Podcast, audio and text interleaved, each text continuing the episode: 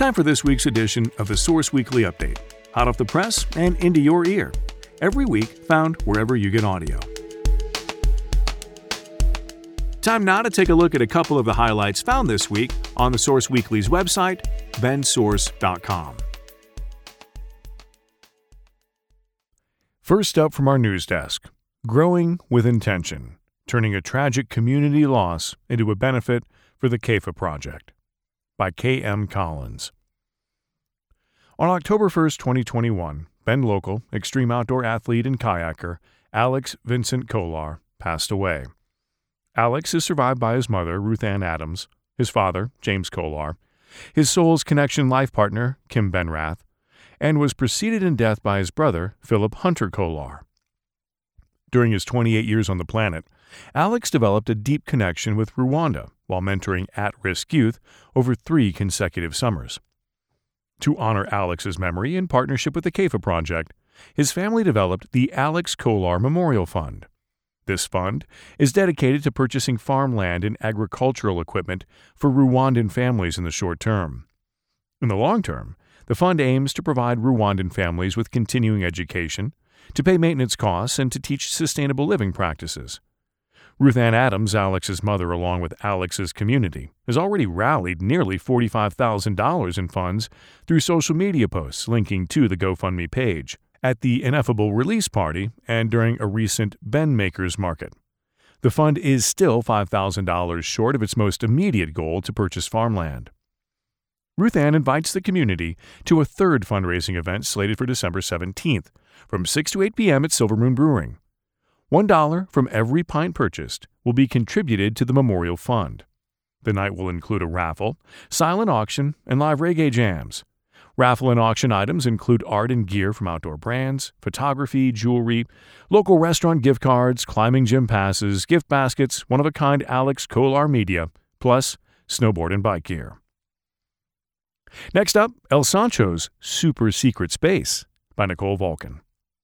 Lovers of El Sancho have a number of places to enjoy the food, from the newest Galveston Avenue location to the East Side Taco Shop on DeKalb to the cart at Crux Fermentation Project and its traveling cart seen at events.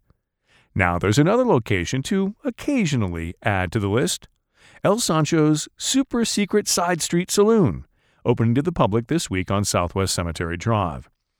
The space will largely be used as a commissary kitchen, but this week it's also home to a three day pop up event for its barbecue operation Run Around Sue Barbecue. The pop up, featuring barbecue meats, tacos, sandwiches, and sides, plus cocktails, happens December 16th through the 18th from 11 a.m. until sold out, or 9 p.m. El Sancho will use the New Century Drive space for more pop ups throughout the winter months, according to its Instagram page. Check out at El Sancho Bend and at Runaround Sue Barbecue on Instagram for the latest info on upcoming pop up events. And finally, addiction treatment program begins. Sheriff's Office teams up with an addiction clinic to address increased overdose deaths by Jack Harville.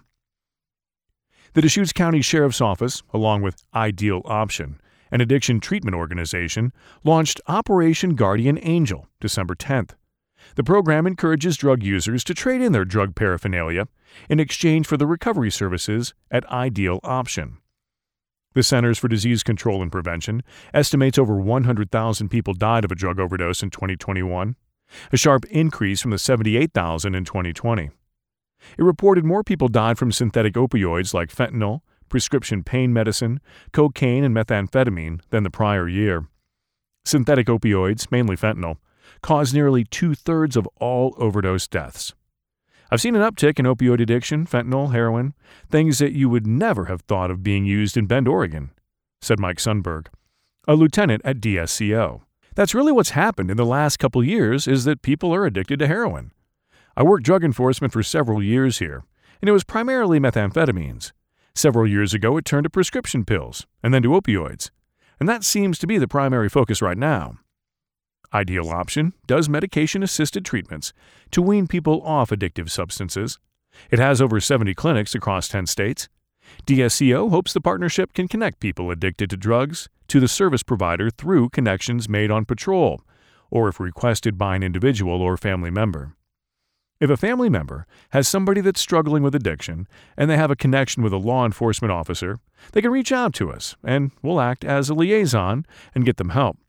Or if we have people that we have contact with on the streets that are in need of help, we would rather get them here than get them into custody, Sundberg said.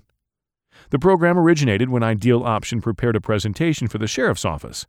DSCO Public Information Officer Jason Janes said there wasn't a request for a proposal or bidding process among rehab facilities to form the program. The partnership isn't built on any financial transactions between the two entities, he said. Thanks for listening to this week's edition of the Source Weekly podcast. For more on these and other stories, pick up a free copy of the Source Weekly or visit our website, bendsource.com. Thanks for listening. I'm Sam Scholl.